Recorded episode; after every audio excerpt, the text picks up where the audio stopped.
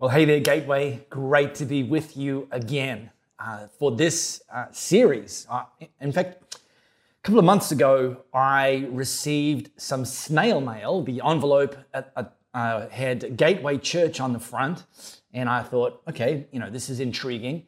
I opened it up, and inside I found this. And I'm thinking to myself, what? And there's a little note uh, Dear Marco, uh, love from Rick. So I text Rick. I took a picture of this. I text Rick. I said, What the heck? And he's like, Oh, uh, this is me inviting you to speak on a series that we're about to do called Seven Deadly Sins. And uh, over here, the teaching team, we drew straws uh, as to which uh, topic each one of us is going to take. But because you're in Perth and not with us in Melbourne, uh, we just decided to send you the short straw. You have no say in it. And I'm thinking to myself, I know, I know which one I'm getting. I'm not going to be getting anger or lust. Hello. No. Gluttony. Yes, that's what I am going to be speaking about today. And I had absolutely no say in the matter. Um, because here's the thing uh, people get lathered up when you start talking about food and eating and choices around that sort of thing. I mean, I could, you know, tell people that I am a cocaine dealer or a male gigolo, and they'd be like, oh, that's very interesting. But as soon as you shift the topic onto food and, and, and choices, it's like things get pretty heated pretty quickly. Uh, in fact, if you ever get invited to a dinner party that you don't really want to go to, just say to the, the, the, the host, the person inviting you, yes, yeah, yeah, I'd love to come. Uh, do you mind if I spend most of the evening telling people what they should or shouldn't eat? And that invitation will be canceled immediately. No questions asked. Many of you are going to be tuning into this on a Sunday morning, so I just want to say straight off the bat relax. I'm not going to insist you put down that breakfast croissant. Okay? In fact, I have given myself a goal that in the next, at the end of the next 15 minutes, that we, we're going to still be friends. Okay? Um, straight off the bat, talking about gluttony, I'm a professional Christian and I've read the Bible from cover to cover, and nowhere in the Bible does God talk about the importance of having six pack abs or looking good in skinny jeans. Okay, it's just not a thing. So, if that is the case, why did gluttony make the final cut and end up part of the deadly seven? And really, there's a few ideas that fold into that, but two of the main ones is number one, when it comes to food and our relationship with food, it's a question of who's in control. You know, are you driven by your appetite? Are you driven by food, or do you have some sort of control over that? that that's important. You know, God doesn't actually want anything apart from Him to have control and have that kind of influence over our life. And the second thing that indicates why gluttony made the list is the question of who or what are we dependent on? You know, are we dependent on food for sustenance or are we ultimately depending on God for our sustenance and being our provider? And in the, the centuries ago when gluttony made the deadly seven list, excess was absolutely probably the biggest threat. Here we are many centuries later, and a new protagonist has entered the landscape. And it was a protagonist that didn't even exist back when the Deadly Seven was uh, finalized. Some time ago, when we came across food that was prepared outside of our homes, that food was prepared by men and women in white coats. We called them chefs. They still exist. However, nowadays, much of the food that's prepared outside of our homes that is consumed is prepared by people in white coats, but they're actually now called food scientists. And in order to understand why this is problematic, let's do a little bit of biology 101. When we eat particular foods, uh, a chemical is triggered in our brain called dopamine. And, and this chemical says, This is good, do more of this. And it, dopamine's a good thing to a point, and yet beyond the point, it's not such a good thing. But that gets released. Another thing that happens when we eat at a certain point in the process, or at least is meant to happen, is the release of a hormone called leptin. And leptin is, is our body's signal that says, okay, step away from the table. You're full, you've had enough. And when we eat food, these two things happen. Dopamine is released and eventually leptin is released, or at least that's what's meant to happen. And when I say food, sometimes, particularly when it comes to these foods prepared by food scientists, uh, it has to be foods in inverted commas because there's a new group that's entered the food groups, and it's a category called highly processed foods. And these are not foods found in nature. These are not foods prepared by chefs. In fact, what they are, they, they are foods that have been created and are being constantly tweaked by food scientists who are paid by large companies to create taste profiles that trigger more dopamine, thus creating an addiction, which is what any kind of substance that creates excessive dopamine release results in, and also suppress leptin. In other words, remove the light from the dashboard that, that says you've had enough, step away from the table. If we can stop that thing flashing, then this person's just going to keep eating and eating and eating. And it's not some, this isn't some dark web conspiracy. I mean, this just makes perfect sense. This is capitalism in action. Food scientists are employed by large companies to uh, create flavor profiles that cause consumers to want to consume more of their product, consume more of their product, make more profit. It's just simple commerce. But here's the problem. The problem is when it comes to things like gluttony and eating and uh, excess, we've been told that uh, discipline and self-control are the antidote. Just, you know, just just exercise some discipline and some self control, which in theory should work. However, when your mind and body is being tricked and is not actually operating the way it's meant to operate, simple discipline and self control is actually being subverted. And our body enters a state of dysregulation. All right. That's lesson one in Biology 101. L- let me just go quickly in, into lesson number two that is another flow on of this dysregulation. See, in order to function optimally, our body needs certain nutrients. And so our body craves those nutrients. And when we give our body those nutrients, our body absorbs them and utilizes them and, and allows us to function optimally. The problem is with highly processed foods is they typically have very few nutrients. They have a lot of ingredients, and I'll come back to that in a moment, but they have very few nutrients. And so we consume them, and our body's like, uh, is that all?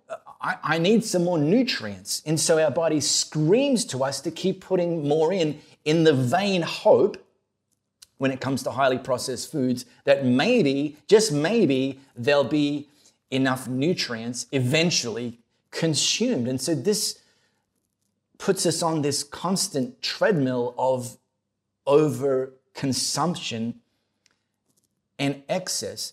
And look, I think you know this because it's, I'd be very surprised if you've ever found yourself sitting in front of Netflix pounding some broccoli stalks to where you got to the point where you're like, oh my gosh, I just can't stop eating these things.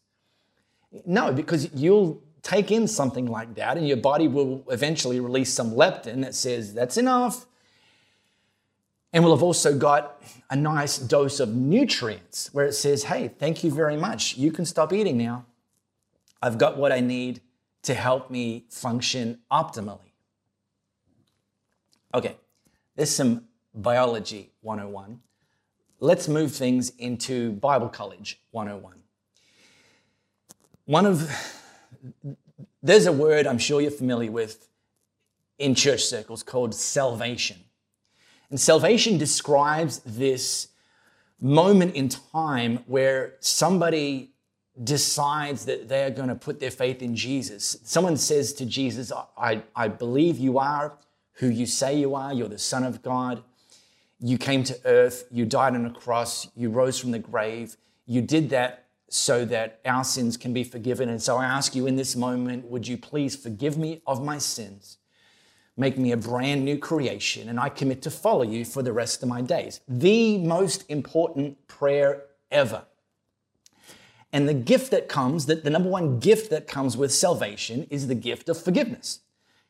And as a result, we are put into a right relationship with God. That's fantastic. And that's the aspect of salvation that gets the most airplay. And it should. But here's a little thing that Bible College 101 will tell you that in addition to forgive the gift of forgiveness coming with salvation, Jesus also offers us the gift of health and healing as part of salvation, which is terrific if you take that gift. It's terrific if you open that gift. It's terrific if you start using that gift in the way the Creator and the gift giver intended. But unfortunately, too many people either don't open the gift, like they just, you know, health's not a, a priority for them, which is what? Uh, or they understand that it's important, but they don't use the gift in the way that the designer intended. And so the the thing, because it's been misused and mishandled, it'll eventually break. And you and I both know we all know that for the last 18 months, we've been in the midst of a health pandemic. But one thing that's been something somewhat overshadowed with this health pandemic is the fact that for several decades, we've been living in the midst of a health epidemic. That things like chronic heart disease, type 2 diabetes, obesity, autoimmune conditions, anxiety have all been on a dramatic rise as well. Many of which can be traced back to some inappropriate relationships that we've developed with food. So, all I want to do today is, is, is really just put health on the table, pun intended, and encourage us to make health a priority, particularly when it comes to what we put in our body. Now, here's a clanger that Paul wrote to the church in Corinth. Paul was one of the big wigs of the early church, and he would write letters of encouragement and instruction to the various churches around the known world. And this is one of the letters that he wrote to the church in Corinth. And he, and he said this to them, he wrote this to them Do you not know that your bodies are temples of the Holy Spirit who is in you, whom you've received from God. You are not your own, you were bought at a price. Therefore, honor God with your bodies. Now, if you just back up a little, you'll see that Paul was writing to them, t- telling them that their bodies are temples of the Holy Spirit to correct them from sexual immorality. In other words, stop doing the dance with no pants with somebody that's not your spouse. So that was the, the specific context that Paul was addressing. However, the notion that our bodies are temples of the Holy Spirit has broader application. And it's this idea that, that temples aren't to be worshipped, but they are meant to be cared for and nurtured and ultimately uh, be places where God is glorified. And if we get that perspective, that our body is a temple of the Holy Spirit, then what we put in it and the effect that has we have the opportunity to glorify God. We have the opportunity to honor God. We have the opportunity to show Him that we appreciate the gift of our bodies and the gift of health, and that we're going to live in such a way that demonstrates that we want to honor Him, in that way. So, the current nutrition landscape includes a bunch of approaches. You may have heard of some of them paleo, vegan, keto, carnivore, vegetarian, low carb, high fat. The list goes on, okay? And, and they differ in many aspects. And, and some of those camps kind of arm wrestle with each other and lob grenades into each other's trenches. And I'm not going to do any of that today. But when you sift through those various dietary or nutrition approaches, there are certain things that they actually do all agree on. And I'll just quickly fly over what they are. First of all, they all agree that we as humans, in order in the pursuit of optimal health, would be better off reducing or eliminating highly processed foods.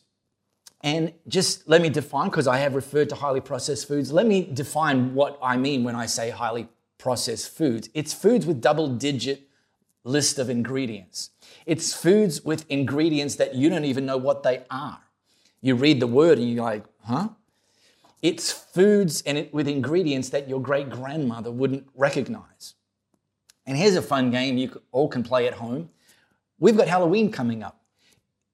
You don't need to wait until some kiddo knocks on your door in a scary costume for you to be terrified. What I would encourage you to do at the end of church at home today, head over to your pantry, and this is no judgment, but just head over to your pantry, pull out a few things uh, foods that come in packages with barcodes and flip over to the list of ingredients.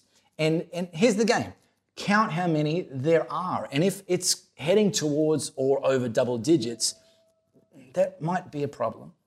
Uh, play a quiz with some of the words in the ingredients that you don't recognize. Does anybody know what this means? What? Is that a food? Uh, no, I don't think so. Second thing that these nutrition approaches agree on is reduce or eliminate sugar. That sugar in itself is incredibly problematic when it comes to our health. The downstream effects of sugar consumption, and especially excessive sugar consumption, uh, and the addictive nature of sugar consumption is problematic. And, and then the final thing that these uh, nutrition approaches agree on is prioritize nutrient density. And this goes back to the Biology 101 lesson that I talked about earlier that our bodies crave nutrients in order to perform optimally. And if we aren't giving our body the, those nutrients, well, it, it's impossible. Biologically, it's impossible for us to enjoy optimal health. So it, instead of being an omnivore, I would encourage you to consider being a nutrivore. What sort of nutrients does this food have? And if you can maximize nutrients, your body will love you for it. And, and, and I, I, I'm kind of thinking, I know you're all pretty smart roosters. Uh, I'm kind of thinking this makes sense to you that if you prioritize nutrients, your body will thank you for because of this idea that if we prioritize the foods that God created over the foods that food scientists created, then the body that God created will respond in a more optimal way. That, that, that, that's the relationship that we were meant to have with food all along. I mean, yes, of course, taste and flavor, and that can be achieved with real food. That's what chefs do. Um, that's why cookbooks sell. uh, but if we do that, I'm not saying you'll never get sick. I'm not saying that you won't have bad days or bad seasons. I, I, I, am saying, however, if we prioritize the foods that God created, then our general health will typically trend in the direction that God intended when He gifted us health and healing. So, final word on this. Uh, nobody does this 100% perfectly, 100% of the time. So I'm not suggesting you go to your pantry in 20 minutes' time and just chuck everything out. I am, I would recommend just start to shift your momentum. Start to shop differently and therefore prepare food differently and, and see how much over time your body will thank you for it. So I love you guys. I'm praying for you over here in sunny Perth. Uh, look forward to the next time I'm with you at church at home. And uh, in the meantime, to your health, salute!